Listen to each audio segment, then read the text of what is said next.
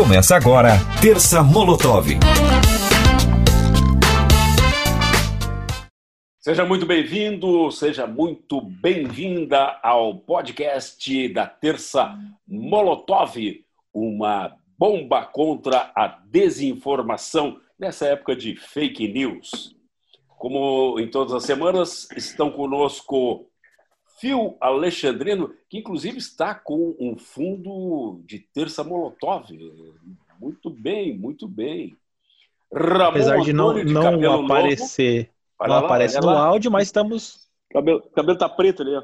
Ali, não, não, Ramon Antônio de cabelinho de, de de guri. Ah, não, isso que ele tava com a luz apagada, Ronaldo. Ah, isso que ele tava com a luz é, apagada. Ele não queria mostrar a barbaridade tava, que o barbeiro fez eu na cabeça já tava, dele. Sim, eu já tava assim hoje meio-dia, seus faladores. E hoje temos um, um outro participante é, que, que está na sua cadeira de gamer, tá? Eu sempre pego no pé do Mauro Fusilini, porque ele está participando de tantas lives que ele foi obrigado a pedir emprestada uh, o, a cadeira de gamer do filho, porque não, senão não aguenta, né? Não, mas, como, mas, como, o Mauro é coordenador de dois cursos, o tipo de jogo que ele joga é aqueles jogos vorazes, né?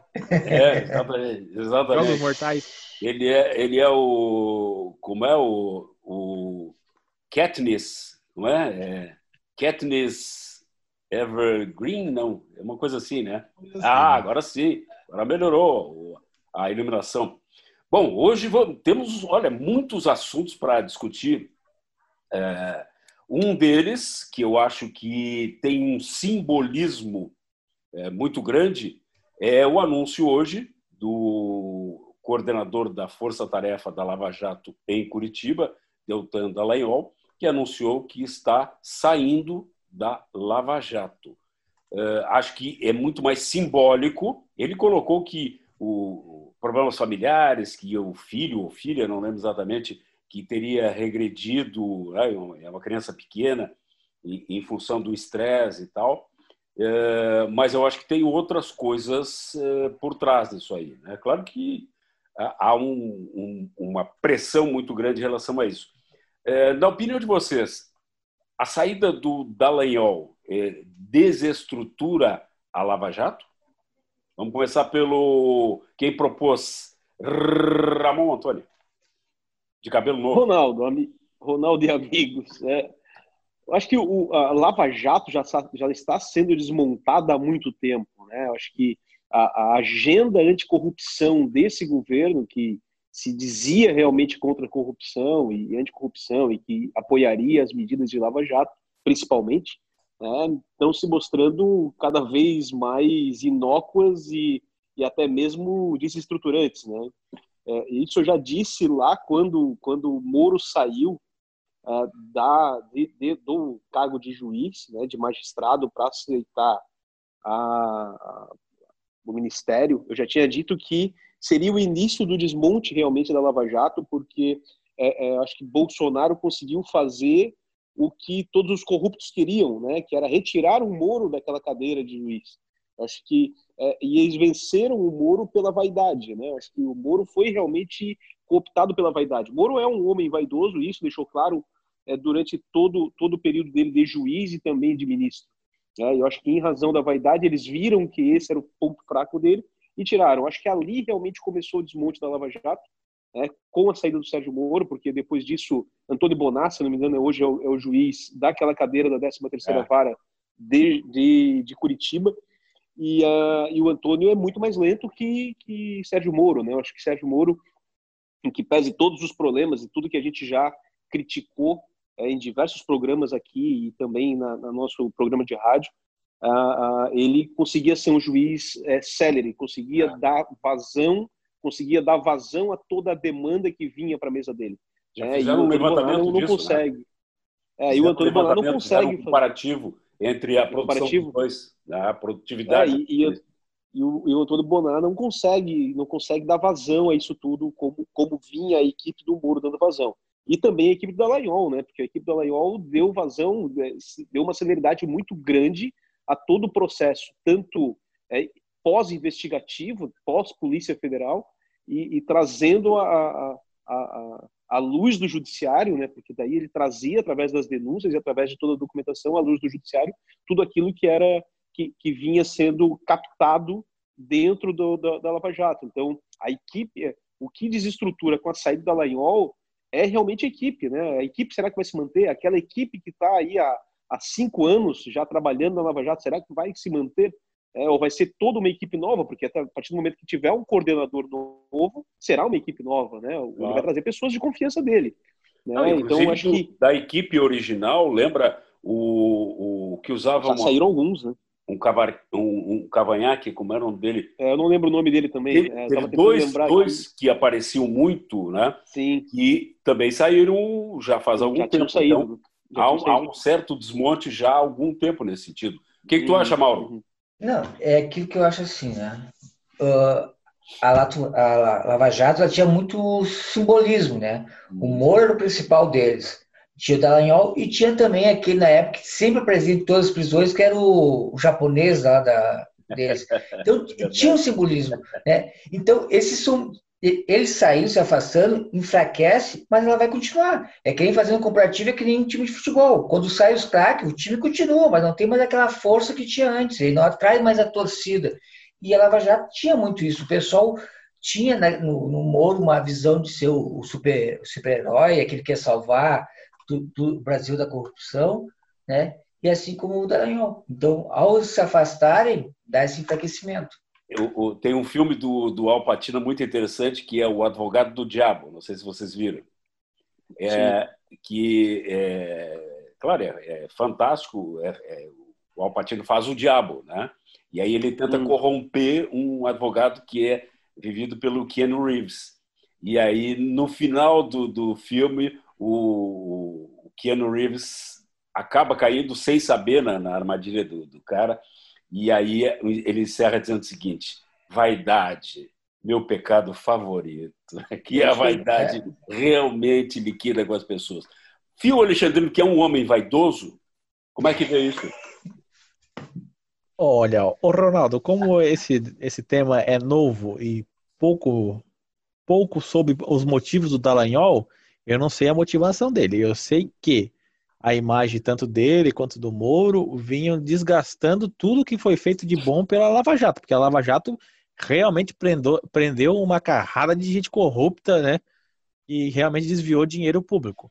Só que as intenções né, do Moro e do Dallagnol, as intenções políticas, estavam meio que apagando essa, essas vitórias, essas conquistas, né?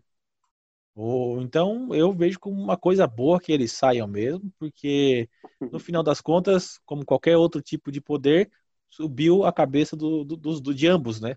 O Moro, né, por ter feito tanta, tanto, tanto pelo combate à corrupção, né, de forma geral falando, deslizou em alguns momentos como juiz, né, e acabou dando margem maior ainda para que se colocasse em xeque né, as suas intenções quando decidiu fazer parte do governo que ganhou na sequência, justamente é, com o benefício da, da prisão daqueles que ele colocou na cadeia antes da eleição. Então ficou meio suspeitosos, né? E o Dallagnol também com a sua com as suas falas ou, e as coisas que foram pegas depois, as suas intenções de ganhar dinheiro com palestra ou de pegar parte do dinheiro recuperado da Lava Jato e, e encaminhar para a própria organização da Lava Jato, então essas coisas todas meio que minaram a reputação da Lava Jato, que era uma coisa boa para o Brasil, né? Isso que é a parte eu acho triste, então a saída deles eu acho sensata, acho boa, só não pode acabar com a Lava Jato, né? E com a intenção de combater a corrupção. Olha, eu tenho, eu tenho uma visão bastante diferente. Eu acho que a Lava Jato é, subiu no telhado. Tá? O problema é esse, né? Por eu penso da mesma forma. Hã? Subiu no telhado, mas, mas é justamente por esses atos que minam a reputação de um negócio que era para ser uma coisa boa, né? Não, não. É que eu, mas... Sim, mas aí eu acho. E, e, também não concordo com duas coisas que vocês dizem. Por exemplo, acho que, que a vaidade, sim, tá, do, do, do Moro é, levou, ele deve se arrepender o resto da vida por ter saído da, da magistratura para aceitar o, o, Ministério da Justiça. Tá? Mas eu, eu não consigo entender Entende? Que o cara, em 2016, quando começa a Lava Jato, o cara está fazendo uma projeção, eu vou condenar o Lula, não sei quem, não sei quem, não sei quem, para ser o, o, o, o, candidato à presidência mais adiante. Olha, desculpe, eu não consigo. Ele não sabia onde ele Ronaldo, eu falei para ti, assim, não. o poder subiu a cabeça ao longo não, do processo. Isso, isso depois. É, ele, ele, vislumbrou um caminho e aí se perdeu. Então, esse é o problema. Não, eu, é, ele virou popstar, né? Então, em relação a isso, acho que ele arrependeu mortalmente. Sim. E acho que a, a Lava Jato, sem é, que é essa coisa do simbolismo, né? Tanto o Sérgio Moro como o Dallagnol eram os símbolos da Lava Jato. E aí o que acontecia? havia, houve no Brasil, quando começaram a prender é, gente poderosa, houve uma, uma, um, um apoio é, muito grande, porque primeira vez nesse país que gente poderosa estava indo para a cadeia. Entende? Então, no momento que ver, se Ronaldo, perde Ronaldo. isso.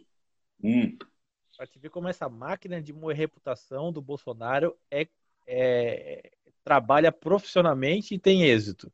Uhum. É, a gente está o tempo todo aqui, há muito tempo, dizendo: olha, o juiz Sérgio Moro ele está extrapolando alguns limites que compete à função dele. Isso lá na frente vai acabar é, desfazendo tudo o que ele fez. E, e mesmo assim, continuou sendo herói. É, o Intercept foi lá e mostrou todas as conversas, mostrando que eles realmente tinham intenções né, de, de ir além da função deles para fazer com que né, a organização criminosa ali fosse, fosse presa. Eles se passaram de algum ponto para fazer a justiça com as próprias mãos assim e mostrando até algum interesse político já naquela do Intercept. Nada abalou a reputação deles.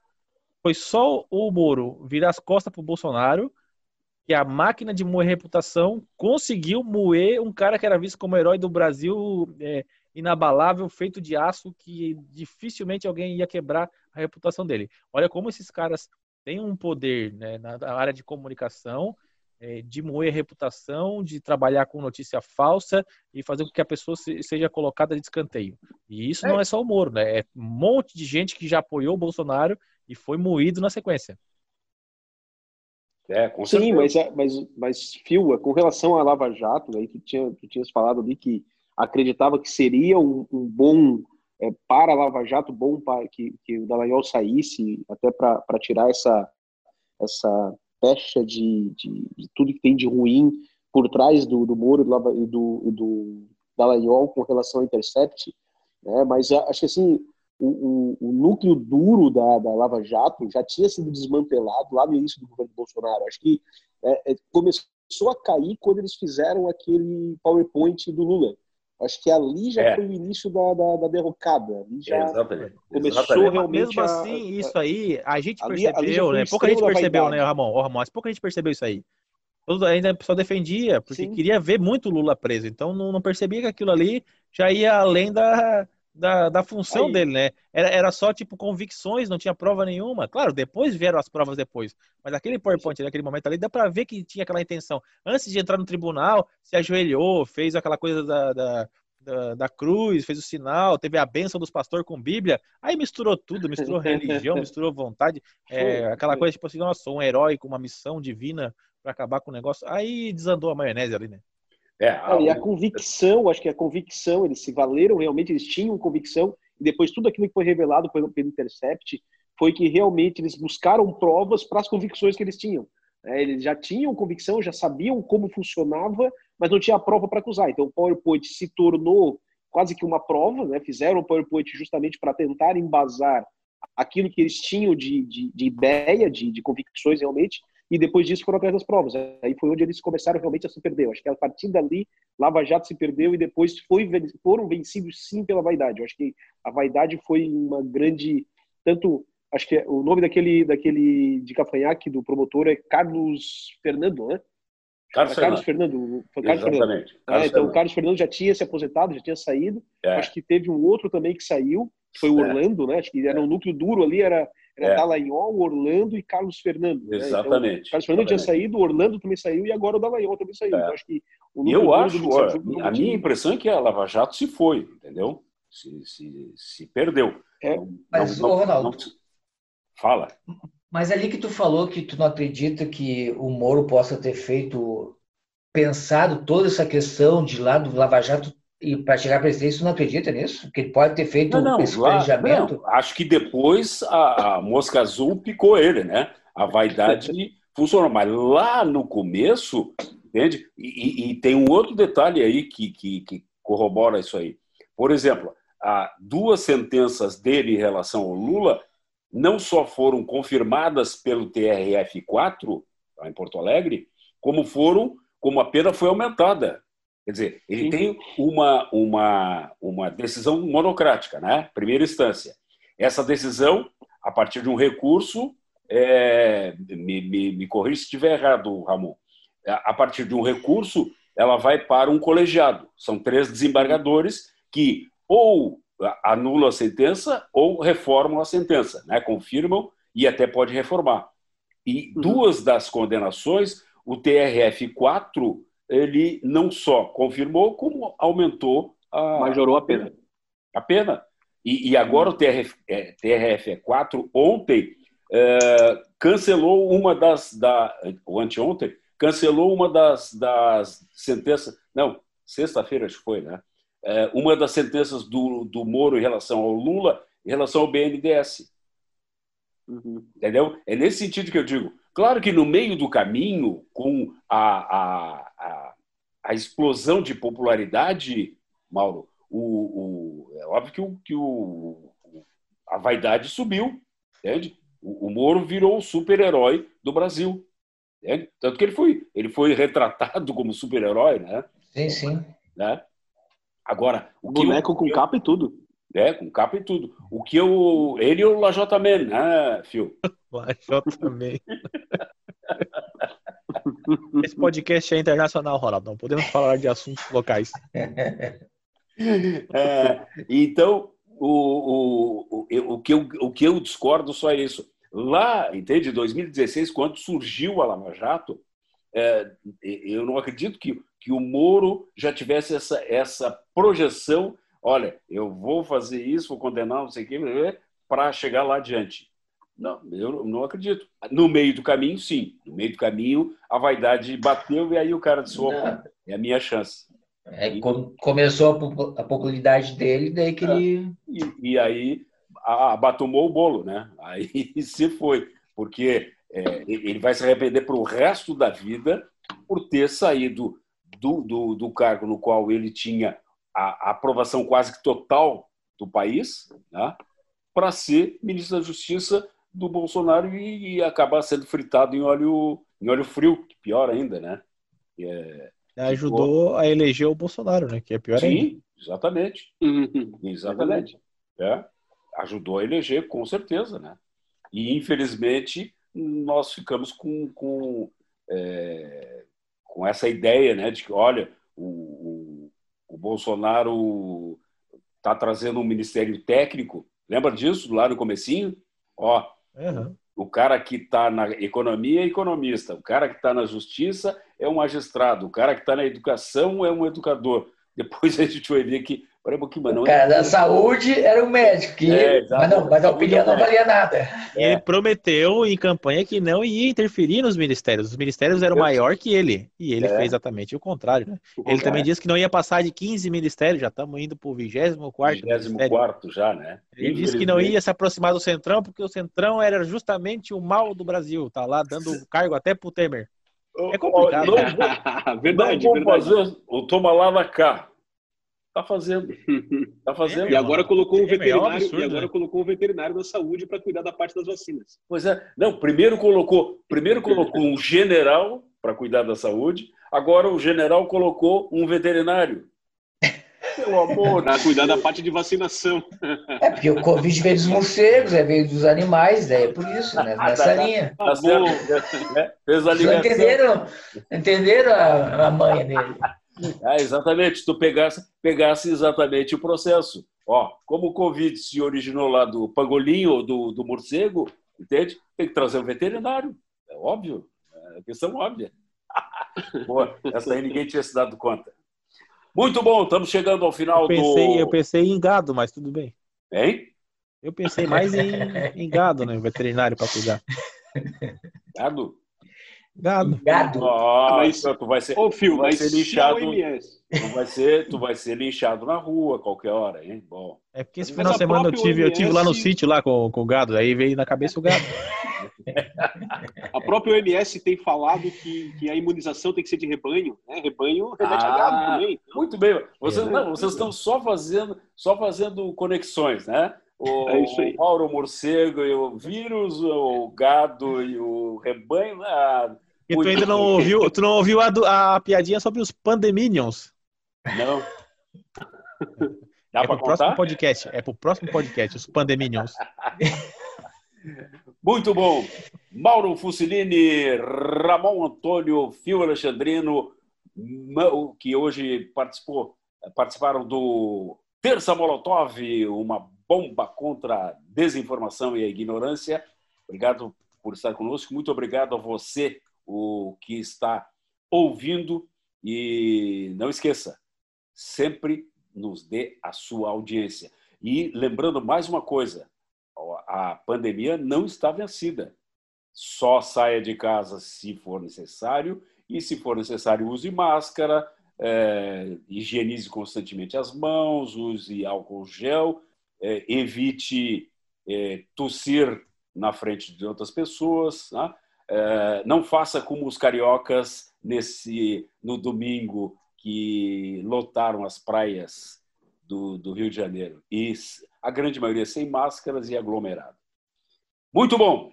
Obrigado a todos. Semana que vem, um novo podcast da Terça Molotov. Até lá. Você ouviu o podcast Terça Molotov. Apresentação de Ronaldo Santana. Produção de Reginaldo Osnildo.